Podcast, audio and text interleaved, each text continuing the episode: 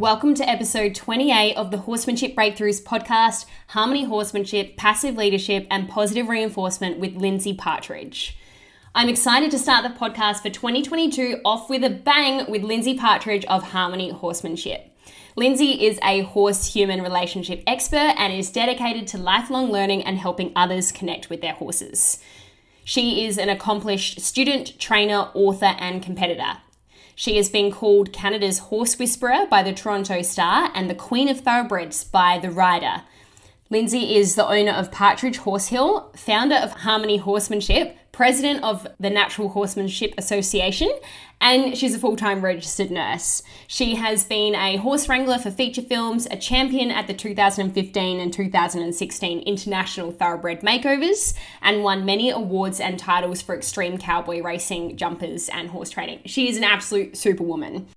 In this episode, we discuss Lindsay's start with horses from begging her parents for a pony to winning thoroughbred makeover competitions. Lindsay's midlife crisis and how that helped her prioritize happiness and spending time with her own horses. Her busy life as a full time nurse, mum, horsemanship instructor, businesswoman, and competitive rider, and she still manages to make time for other hobbies outside of horses.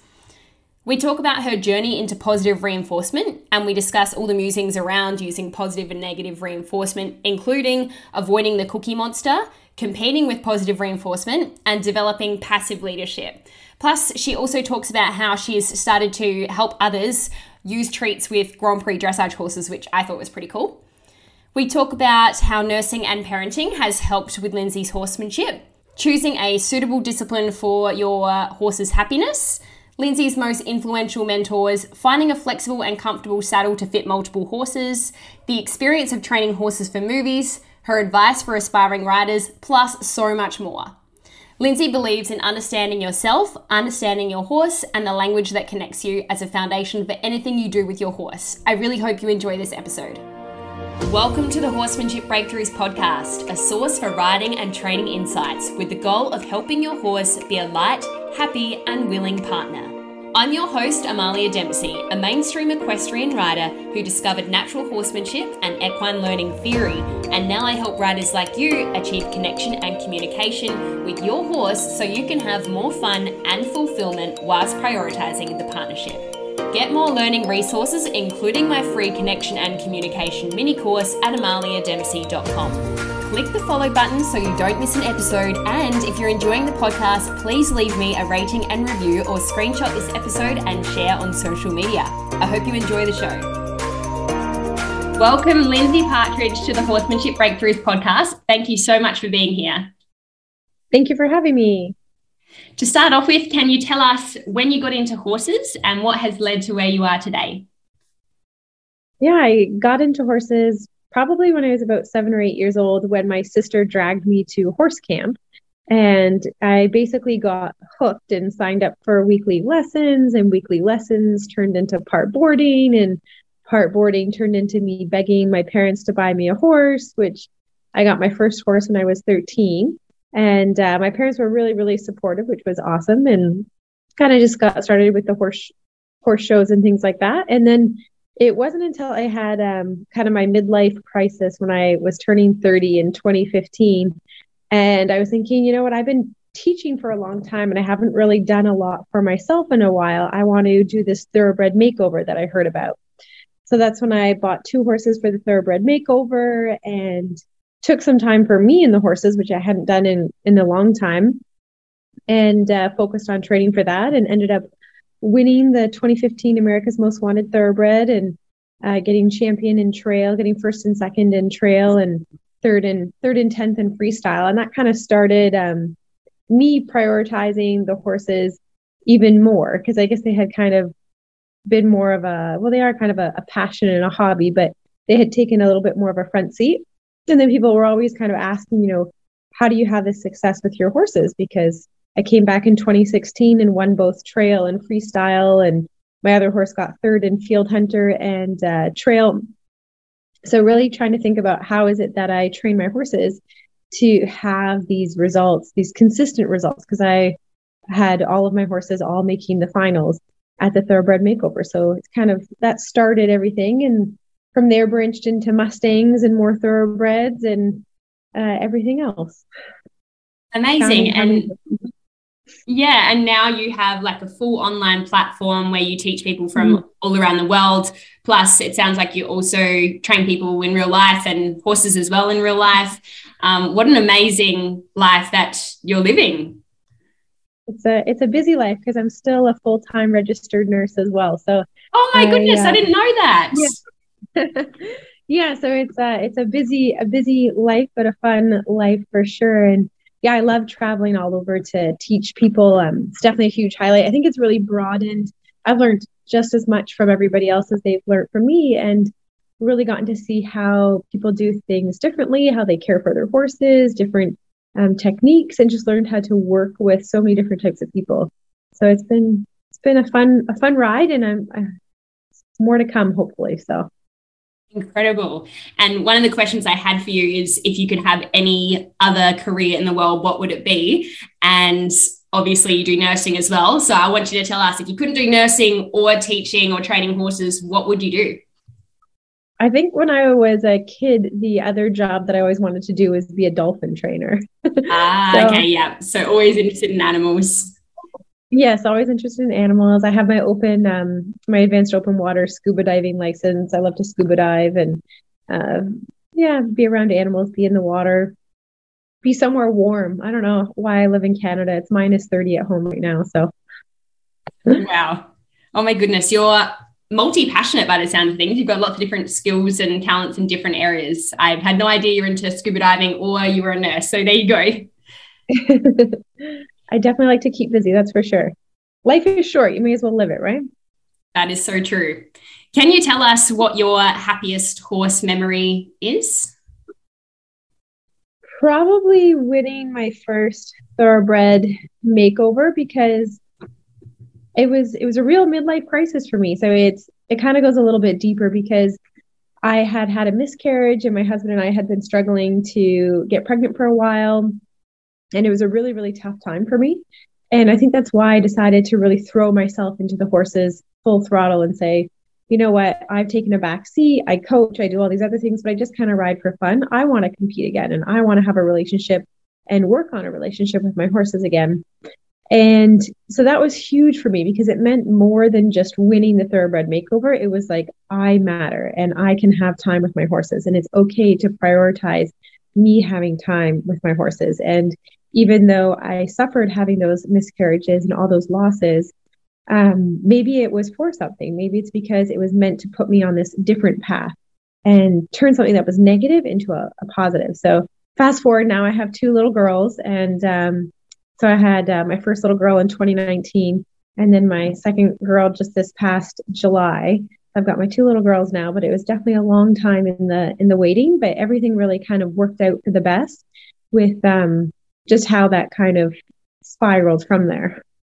Yeah, wow. And so, with your what, what you, when you talk about your midlife crisis, with um, the miscarriage happening at the same time as you sort of wanting to go fully into horses, what was it that actually triggered you to go?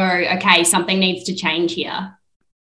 Yeah, I think um, probably my my happiness, my joy, and making sure that I had a place that was kind of consistent and that was mine, and taking my focus off of the other part of my life, which was kind of trying to have a happy marriage and that ideal kind of family life, and and having kids and getting started with that, and um, my nursing job is very kind of black and white. There's not really a lot of opportunity there to to step outside of the box and, and find joy in that deep meaningful way because you're kind of scripted into the role that you have to do and you you can't really go above and beyond and do much aside from that. And the horses have always been kind of a therapeutic happy place. When you're with horses you really have to be in the now. You have to be in the moment. And it's so rewarding too because you can take these horses that are scared or fearful or they don't understand and then you can see that transformation. So it really allows you to forget everything else that's going on in the world and in your life and just to be there now right in that moment and and that was definitely huge for me and uh, helped to give me a bit of a purpose a goal all those things and so it didn't really matter what else was going on in my life yeah i really like that you mentioned that because i think a lot of horse professionals fall into that hole of their passion becoming their chore. But it sounds like mm-hmm. you managed to refine your purpose and your satisfaction with horses, your purpose with horses. So that is pretty cool. Um, I would love to hear from you. What has been your biggest horsemanship breakthrough to date, given that the podcast is called Horsemanship Breakthroughs? Uh, for me, would be using positive reinforcement. And uh, for me, that took, um, it was actually, I had written a blog. I don't even remember what the blog post was about, but somebody had commented that natural horsemanship is just strategic bullying. And I, I like, you know, I, hit me in the chest and I was like, what do you mean it's strategic bullying? But instead of getting super defensive, I really kind of reflected and thought about it. And I was like, you know what? They're actually kind of right. You're just kind of systematically adding more pressure until the horse kind of caves to do what you want. And you're kind of teaching your horse that the greatest reward is you leaving them alone. And all of a sudden it kind of like clicked. And I was like, oh my gosh, this is why I'm struggling at Liberty. This is why when I'm in big open spaces, my horses will run away from me. Or while I'm struggling to do these Liberty circles and all of these other things that I had spent years working on and even driving down from Canada down to Florida to work with other top professionals and try to figure stuff out. And it just wasn't working. And I do work a lot with um, thoroughbreds and kind of horses that have a lot of drive and a lot of energy and a lot of uh, work ethic. So the pressure release doesn't seem to work as well with them as, let's say, um, some other types of horses. And I think it's because for them, like literally, we drove down to Florida, and the strategy to try to improve my Liberty circles was to just make my horse stay out on a Liberty circle in the round pen until she would eventually look at me. And we, I don't know how many tens of minutes my horse was doing, I can't remember it was trot or canter laps, but she was getting so drippy sweaty that I had to step up and say, you know what, this is not working. Like, I can't, I'm not going to push my horse. She's like exhausted. She thinks this is what she's supposed to do. This isn't the right method for me. And then I kind of discovered um, positive reinforcement, and it made so much more sense to me the idea of giving the horse a paycheck and trying to be the thing that your horse wants you that wants they want to be around you like you are the draw you are the reason they want to be there not because you've got a, a whip and you're going to threaten them with pressure it's a totally different mindset and when i did that uh, i did my own uh, Liberty restart with a thoroughbred where I literally used no tools other than positive reinforcements. I had no neck rope, no lead rope, no halter, no nothing, not even a round pen. I just worked with him in my big open arena. And uh, I think it took 15 sessions and we were able to ride, walk, trot, figure eights around my arena. And that's literally using nothing, just, just, just my hands, my body, and cookies as rewards, not as bribes, rewards. And then I kind of made it my mission to incorporate that into my competition training and everything else because I think it has a bad reputation like oh you can only do that if you're a pleasure rider or you're a trick trainer it's like no like i actually go out and i win and i compete and i'm an international champion with both mustangs and thoroughbreds and it works you train your horse significantly faster and i've been able to take horses off the racetrack and then go do Liberty and Bridleless on the beach in less than three months because my horses see me as the happy place. I don't really worry about them running away from me. Uh, it's a totally different mindset, totally, totally life changing. Amazing. And I think positive reinforcement is getting more recognition and more people are interested in using positive reinforcement with their horses. Um, do you still use negative reinforcement in any way? Do you still think there's a place for that? Yeah, so I'm kind of Harmony Horsemanship is kind of a weird program that's in the middle where we use both negative reinforcement and positive reinforcement. And the reason for that is because uh, if you want a horse to succeed in life, they need to learn regular cues. Like they need to know if you pull back on the reins, that means stop. And when you let go of the reins, then you let go. That doesn't mean that I teach people to pull really hard on the reins and like make the horse start gaping their mouth until they come to a stop. We teach them how to learn to work with the pressure. We reward them or we combine the positive reinforcement with it. And then what it means is that I can take more horses, like more thoroughbreds off the track, more Mustangs out of the wild, and help find them homes because my horses understand how pressure and release works, but they're not scared of pressure and release, which I think is the big thing. Pressure isn't pressure isn't necessarily bad um, because it can be a, a, motivator. Like it's kind of like that nagging. I always tell people be a nagger. Like come on, clean your room, clean your room, clean your room. Are you going to clean your room? Clean your room. But in that kind of playful, jesty kind of way, not like you clean your room now or you're going to get a beating. That's not where we want to go. And you have to be very careful not to hit that emotional response for sure. And I bring a lot of my um, mental health background in because the type of nursing I do, I'm a, a public health nurse and I specialized in mental health for many, many, many years. And with that, I know a lot about positive mental health and about um, resiliency, self regulation, emotional control, all of those things. And I apply it all to my horses. So I think you can use negative reinforcement with positive reinforcement. You just have to be very careful about your pressure and that you're not hitting those thresholds of causing um, fear or that emotional place. Mm-hmm. Yeah, that's cool that you're balanced in the middle. You know, that you still see a place for pressure release or negative reinforcement, but you also heavily use the positive reinforcement side of things as well. What do you think are some of the common issues that um, come up with positive reinforcement?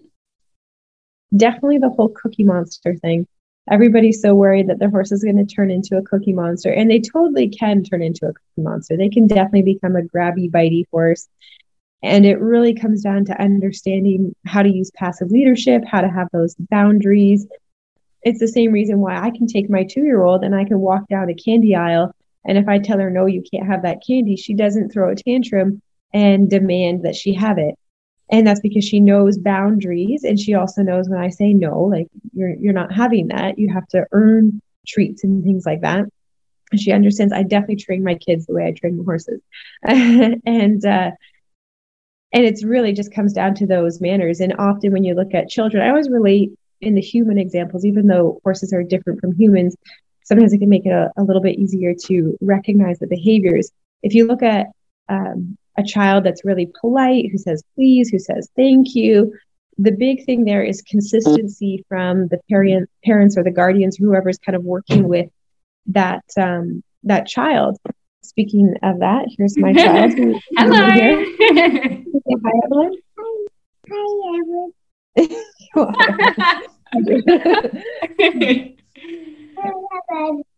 yeah. So um, so consistency yeah. is is really the the key thing there.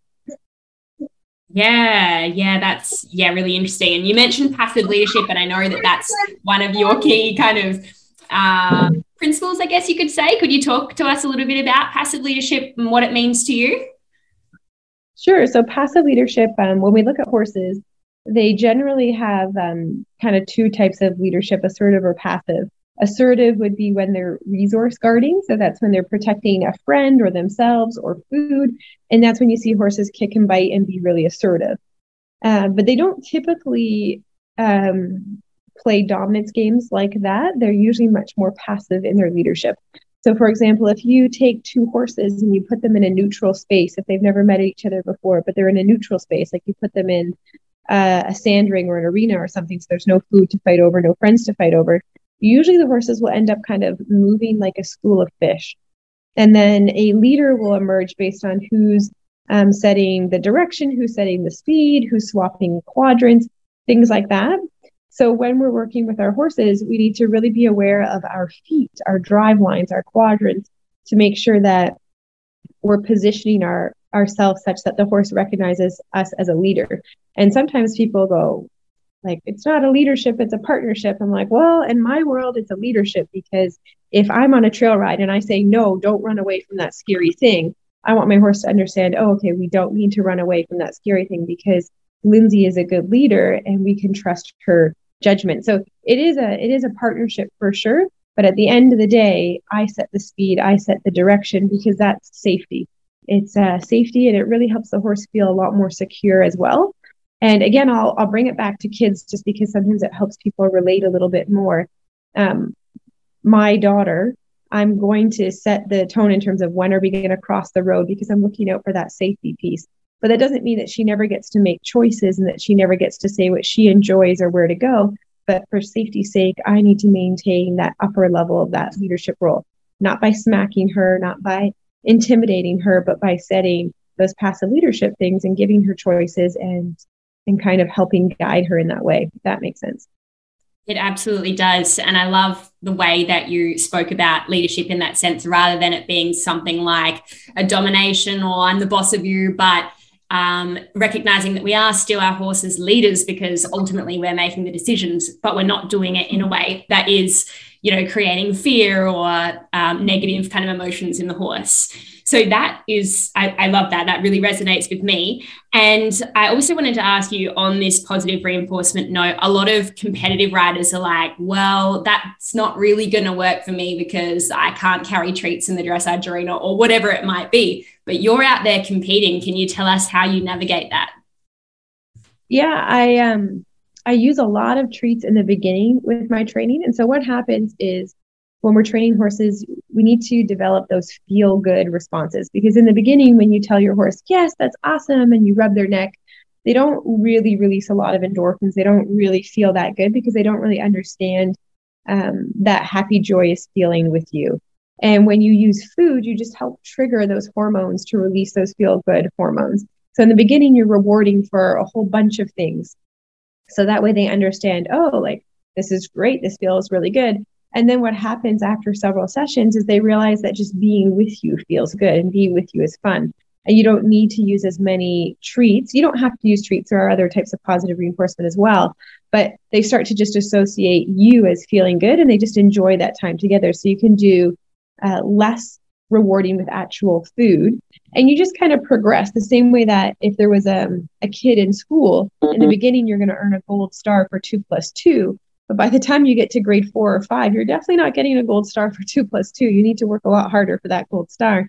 And it's similar with our horses. So when I get to the competition ring, my horses aren't expecting a cookie after every single obstacle. They'll get one usually at the end. They'll sneak mm-hmm. one in, depending on the class, if I'm allowed to, before I go. But we'll definitely use food because it's very, very fast and very, very easy. But I I do work with um, some Grand Prix level riders. I work pretty closely with um, a dressage Olympian, Belinda Trussell. We swap sessions with each other, and she uses um, the sugar cubes in her sessions with her horse because they dissolve in the horse's mouth. So there are ways to kind of work with it, even if you have a bit and a, a flash nose band. You can use food if you want to, and it's just the it's the fastest way to train and get those emotions. You can do it other ways, but it just just takes longer.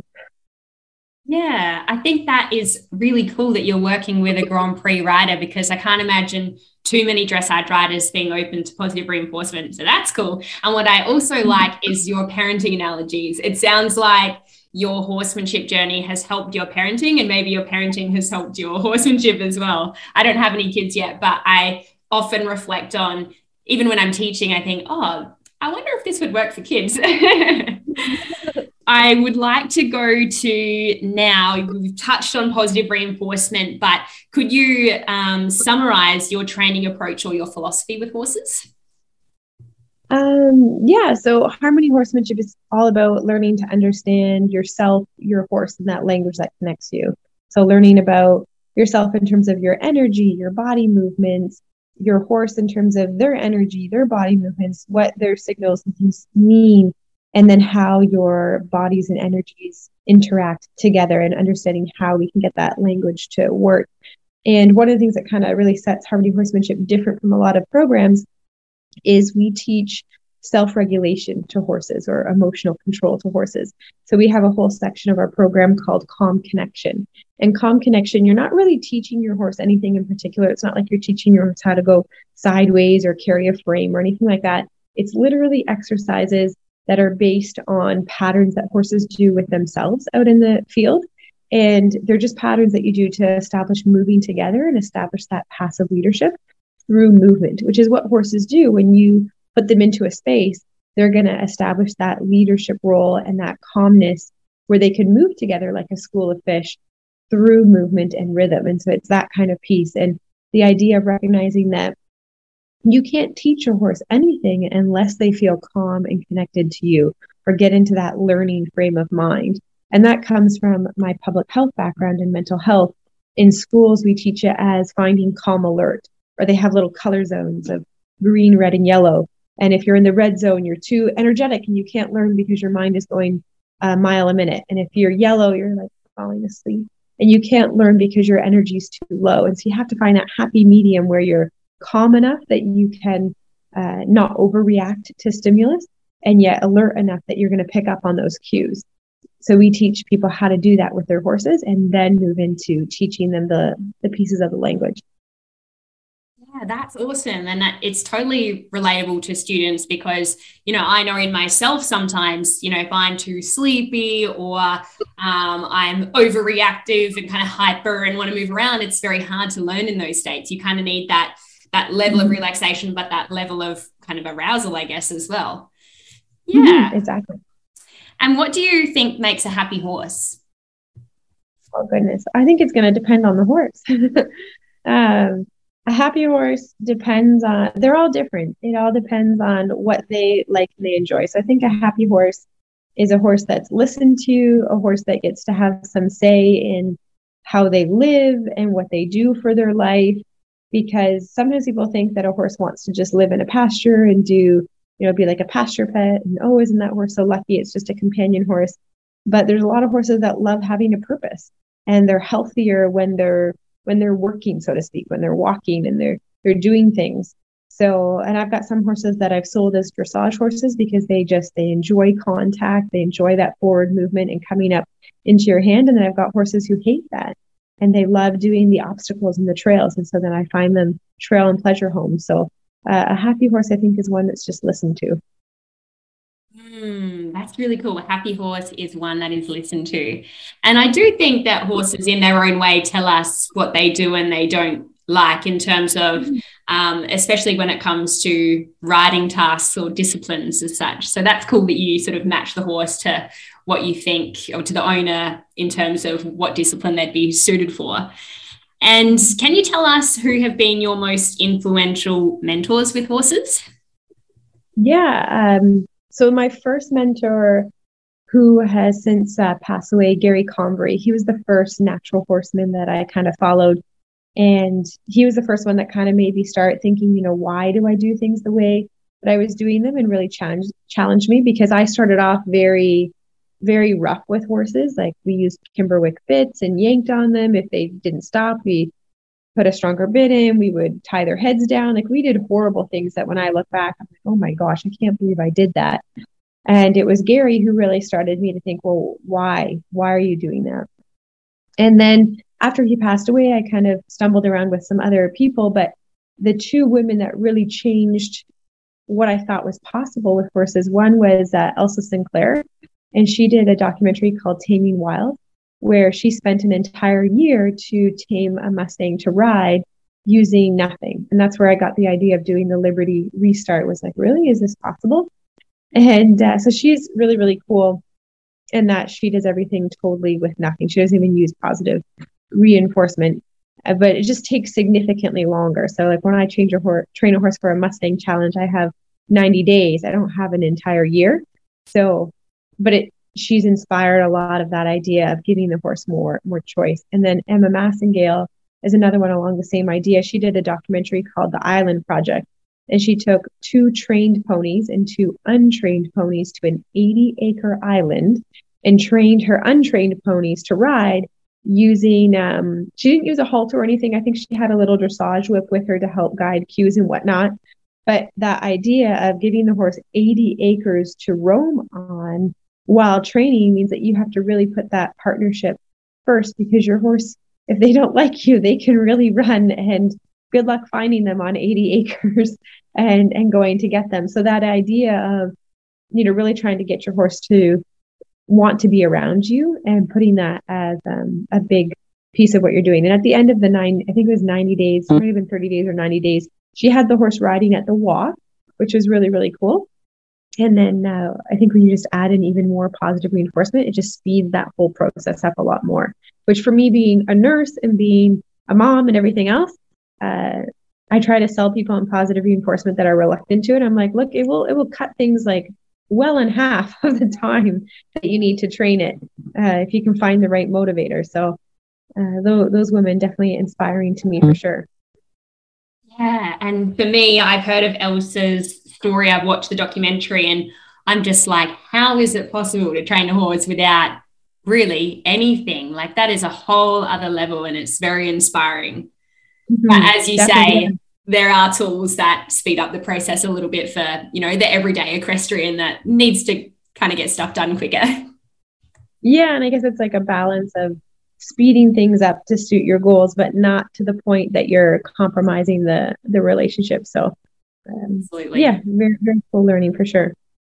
And on the relationship, um, the fact that you compete, a lot of people sort of struggle to work out how they can balance their partnership with their horse, but also compete. What are some tips you have around that? So I'm kind of lucky because I do the thoroughbred makeovers and the Mustang makeovers are kind of the two main competitions that I do. And I really get to choose what my horses are well suited for. So over the last many years that I've competed in the thoroughbred makeover, you get to choose two disciplines. And so I've done freestyle, I've done ranch, I've done field hunter, I've done trail. So I've done a wide range of things. And I really let my horses choose what they're going to be well suited for. So I think I've competed in field hunter three times because I had horses that were really good at jumping and enjoyed jumping. And then, you know, I even did ranch, which I'd never done cow cutting before, but my horse was awesome. She was really, really good. And all of my horses have all made the finals at the Thoroughbred Makeover. Every single one has the top three uh, place finishing. So it definitely works. And uh, I think all of my horses have made top three of all of their disciplines except for two horses. I had one that had a six and one that had a 10. I think otherwise, oh, and I had two fourths. So they they really do like it really does work. And that's I'm not sure how many horses now. And then Mustangs, same kind of thing. Um, you have your standard skills that you have to do, your handling class, pick up their feet, load them on a trailer, that kind of stuff. But for your freestyle routine, you really get to pick whatever you want to do. So I really get to choose what's my horse well suited for. So sometimes I have a big jump because the horse is good at jumping. And then sometimes I don't have a jump because they're not good at jumping. And instead we do other things. We have a pedestal or we have a ball that we play with and and try to really showcase their strengths. So, Amazing. So yeah, it sounds like first of all, you've had so much success in those competitions, and perhaps a part of that is actually choosing things that the horse actually enjoys rather than mm-hmm. thinking it's a trade-off between competing and partnership. Really cool. And before we spoke about your mentors, do you have anyone now who coaches you or who inspires you? Who do you look up to now? Um, so right now, mostly I just swap lessons with um, Belinda from the dressage team, and that's really fun because she's helping me with my upper level movements. My thoroughbred mare, she just offered tempi changes for the first time the other day, which Amazing. was super exciting. I was really excited. So, um, so she's helping me learn some of those higher level movements to give me a, a higher level of finesse, and then I'm helping her with the the bomb proofing and the the the confidence building, all those types of pieces with some of her up and coming hopeful horses. So that's yeah, been yeah. a lot of fun. Awesome. And I think our listeners who have thoroughbreds will be happy to hear that you're training thoroughbreds to a high level, even a high level of dressage, because often, you know, it's said that you can only do dressage on a warm blood. So, yeah, that is incredible. And do you think thoroughbreds are well suited to dressage? I think it depends on the thoroughbred. I've got some that have been very, very good. And Lissy's very, the one, she's my horse that won the mega makeover just this past October. She's very athletic and she likes doing some of those types of things. So she's pretty good at it and she's good at jumping. And then I've definitely got some other thoroughbreds over the years that are built a little more downhill or um, just don't kind of seem to enjoy that way of moving as much. It's just harder for them. So I don't know. They they're all different. All yeah, I think it sounds like a theme of this podcast is it depends on the horse. and a lot of so many experienced and well respected horse trainers, that's often their answer, you know, like it depends. Mm-hmm. And I think it, the world would be a lot happier for both humans and horses if instead of trying to make a horse fit what you think that they're going to be good at, if instead you find a horse that naturally wants to do what you want to do, and everybody would just be a lot happier, a lot yeah. safer too. Yeah. So do you think that perhaps some horses are kind of forced to fit the mold in a way and they don't really mm-hmm. want to do that activity or discipline or they're not really into that kind of training style or whatever it might be? Is that something you've seen?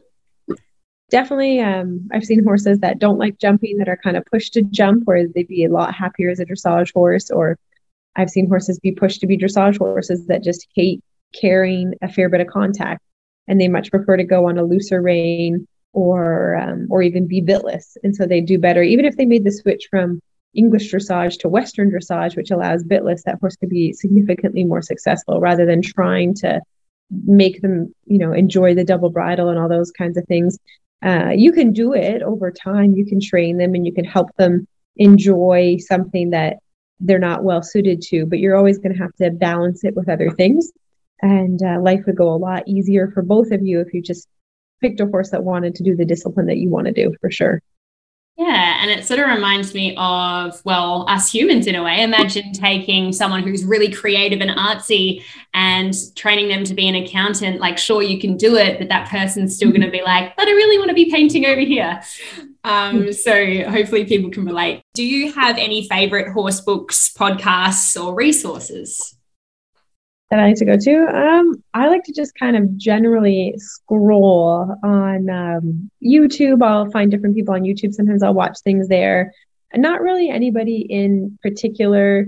Um, I listen to horses in the morning sometimes, but um, I don't know. I don't really have anything in particular. I think between having the the kids, the job, and the horses, I I don't get a ton of time to actually soak in. So it's more when I go to the big expos, like I'm coming up to the Horse World Expo in Pennsylvania. I'll be there in March. And so that will be my time to go sit and watch some other demos and kind of take a few things in. Um, so I don't know, I'm not super creative on that one for an answer. But hey, you've got a super busy life. So I'm sure if you had more time, you'd find other things to, to fill that time with. Though I think those big expos would be um, very educational and good to connect with other trainers and watch what other trainers are doing.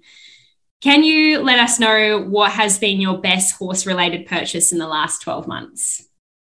Oh, that's a that's a tough one. I don't know. Um, I recently actually switched all of my lesson horses over to smart saddles, which are treeless English saddles.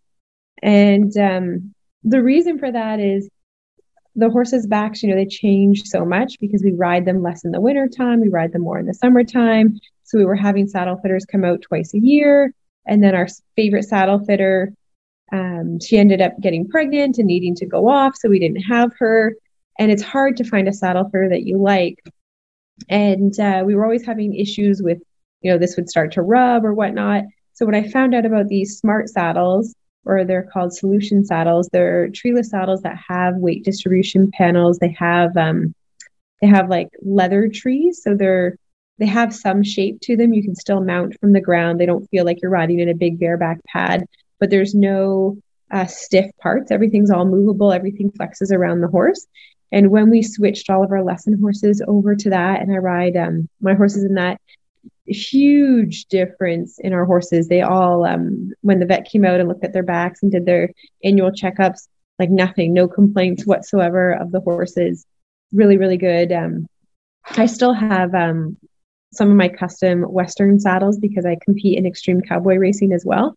And for extreme cowboy racing, we have to do drags and uh, treeless saddles. You can't do a drag off of um, a horn of a treeless saddle for anything that's got a little bit of weight. So I still do some tree treed riding, but uh, definitely the treeless saddles has made a huge difference. Even when we're starting horses under saddle, you don't have to worry like, oh, am I hurting this horse?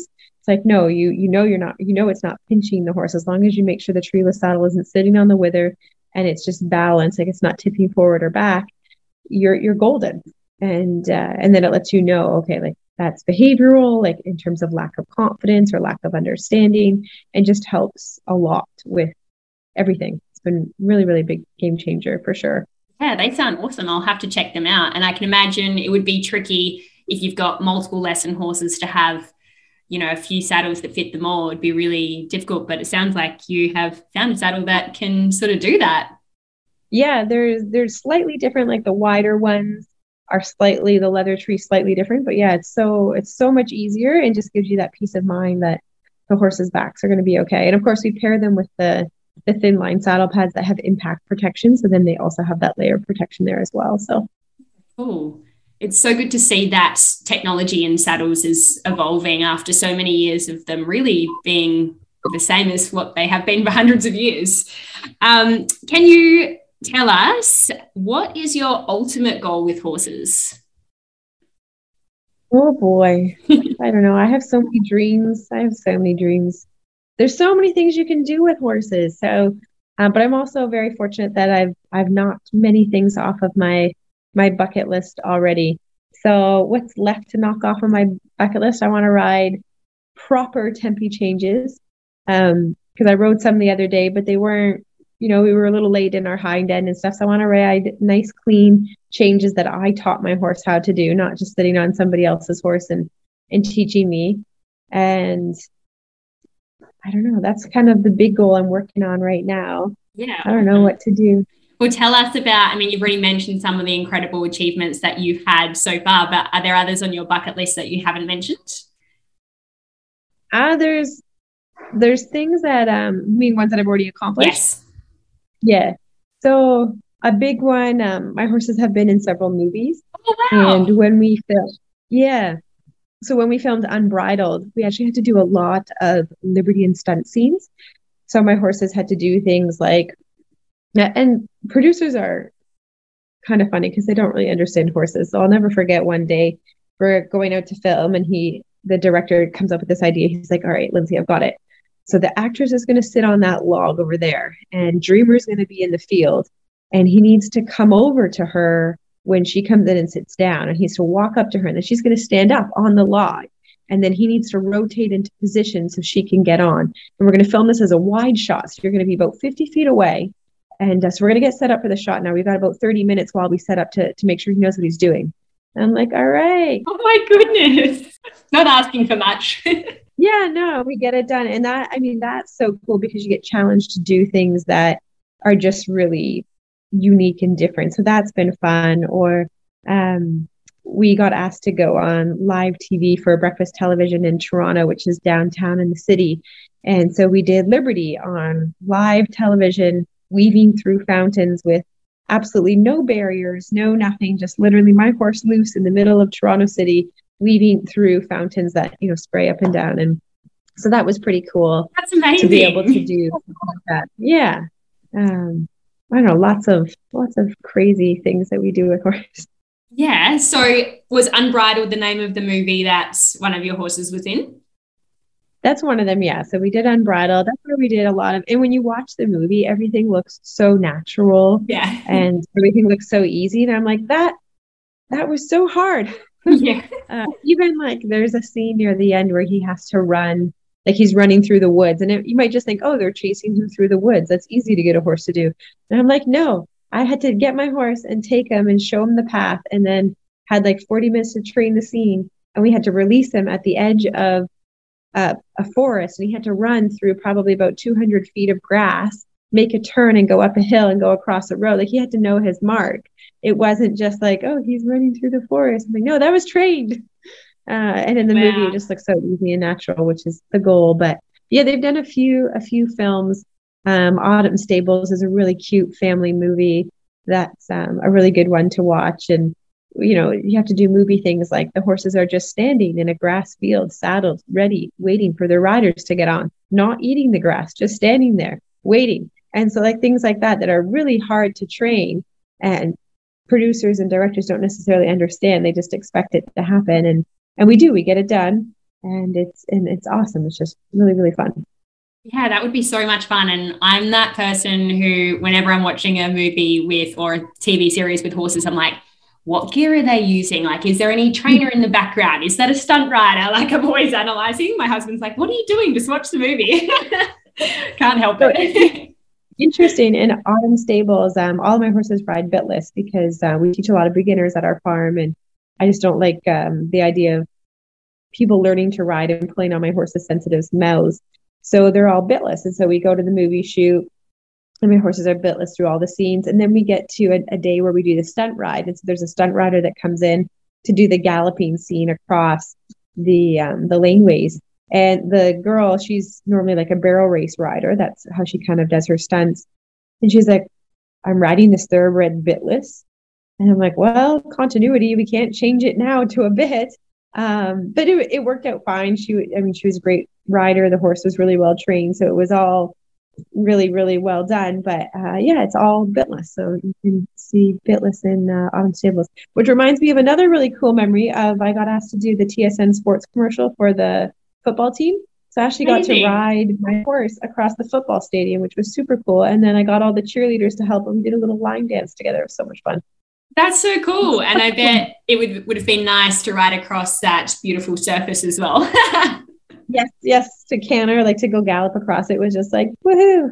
It's like every horse girl's dream to ride on the perfectly manicured golf course or football oval or whatever it might be. Exactly. And I'm like, and I didn't do it illegally. I got to do it. Yeah. you got paid for it. So yeah, exactly. It only just hit me. You are a mum, you're a full time nurse, you have these online programs for people all over the world, you have a horse riding school as well. Yes. How do you fit all of that in?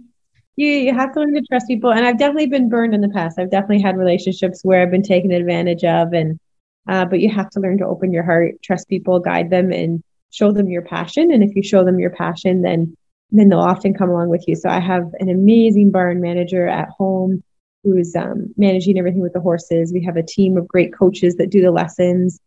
Um, I only teach like a couple lessons a week when I'm at home in Canada. Mostly it's all the other coaches, and uh, we do little powwows every now and again to kind of keep team spirit and share ideas of what we're doing and and then for Harmony Horsemanship, I have a great staff, Clarissa and Aaron. They're absolutely fantastic, and they manage uh, a lot of the social media and all the sales and everything. So you need uh, you can't do it yourself. You need a you need a team. Of course, there's my husband and uh, my family as well that helps out with the the girls, and so you you need you need help. That's for sure. You need a team. Amazing. And it sounds like you must really love nursing because with all of the rest going on, you probably, by the sounds of things, could just do the horse business, but you've, you've decided to continue nursing as well. Do you really have a passion for nursing?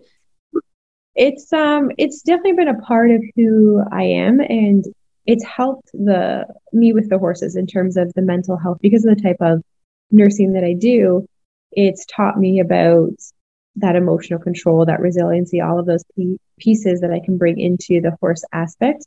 And uh, I think it's good to sometimes have something that you do outside of horses just to kind of keep you in a real life um, in a real life scenario. And I did drop down to half time nursing for a while, and uh, and then now I'm on mat leave because of my kids. So in Canada, you get a year and a half maternity leave. Amazing. So, so then I kind of go back to nursing for a little bit, and then I go off for a bit, and then so we'll see what happens once I'm done having kids because it's definitely a lot to juggle. But I uh, I definitely like to have my hand in many hats, so to speak.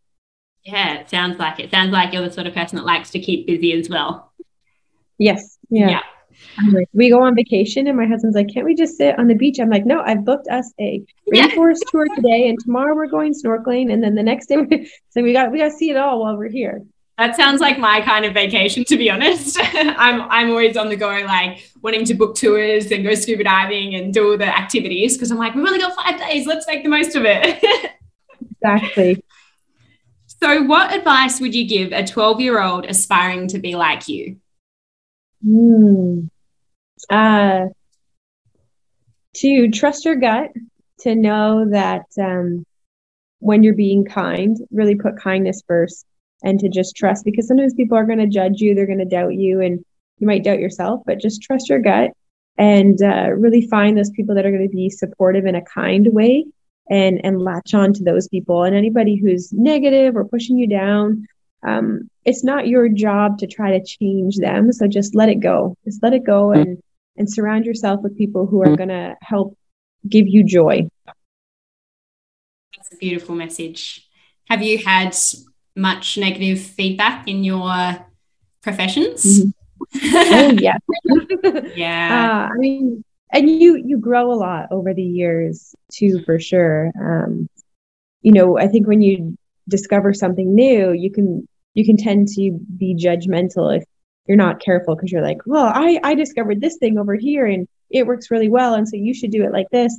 And i think um over the years, like somebody who did a clinic with me in 2015, if they were to do another clinic with me now, they would see a different side of me because as I travel and I teach more people, I've discovered, oh, okay, like you can also apply that concept like that, or you can also apply it like that. So I've learned so much more. And as long as we keep our mind open to learning, then um, and, and open to change, then we'll just keep growing and it will get better and it will get better. But you know, you definitely you can you can think you know it all, and that's when you're going to run into to trouble. And I definitely went through a phase. I'm uh, I don't have too big of an ego to admit that after I won the makeover in 2015 and my horses were in movies and I won 2016 two titles and whatever, you know, you get thinking that you're pretty good at all this and people should listen to you. And and sometimes you need somebody to just kind of say to you like, you know, you don't make me want to learn from you. And then you really have to listen and uh, and change. But you almost have to sometimes go. For me, I had to go full circle of, you know, sitting back for so long, um, just trying to please people to then being really confident and it's because I was proud of myself and that's where it was coming from was a place of just feeling really proud but then it could come off a little bit cocky and then um, realizing that you know there's so much more to learn which you know you always know that but sometimes you just need to be reminded that there's so many other great things that everybody else is doing out there and we just all need to celebrate each other I mean, like a really long-winded way of answering that question. no, that's awesome. And what I'm really gathering from you, Lindsay, is you just seem like a really centered person who doesn't have a lot of negative judgment. Like you seem really balanced and you're open minded. Like you say, you're open to learning new things. And I think that's a really nice place to be in, especially when sometimes it can feel like the equestrian community, especially on social media, is very judgmental. There's a lot of negative comments being thrown around, a lot of finger pointing. So it's really refreshing to hear you speak in this way. Mm-hmm. The delete pa- the delete button is very powerful. That's, you know, delete, move on, because uh, it's so it's so easy to get sucked into trying to defend your actions or things like that. And um, if it's upsetting you, move on. Or um, if you really need to, then then try to just ask why. Where can our listeners find out more about you and what you offer? Uh, you can check out our website, harmonyhorsemanship.com, or my personal site is lindsaypartridge.com because Harmony Horsemanship actually has several certified instructors from all over the world that are on it. So it's not just uh, me. And then Lindsay Partridge is my individual site. And we're on YouTube. I have a Harmony Horsemanship channel on YouTube, or you can follow me on Facebook, Instagram, TikTok. It's new for me. So we're doing that too. Wow, Lindsay, I'm just, I'm in awe of everything that you've achieved and continue to achieve. It's very inspiring. So thank you again for coming on to the Horsemanship Breakthroughs podcast. I really enjoyed speaking with you and I hope we can connect again sometime in the future. That'd be awesome. I've loved chatting with you. Thanks for listening to the Horsemanship Breakthroughs podcast. Make sure you hit the follow button so you get notified every time a new episode is released. And if you've learned even just one small thing from today's show, I would really appreciate if you could leave a review on Apple Podcasts or screenshot this episode and share it on social media. You can connect with me on Instagram at Amalia underscore horses or my website amaliadempsey.com, where you can find free resources to help you on your horsemanship journey. That's all for today. Thanks for being here. Remember to train with kindness and ride with excellence, and I'll see you in the next episode.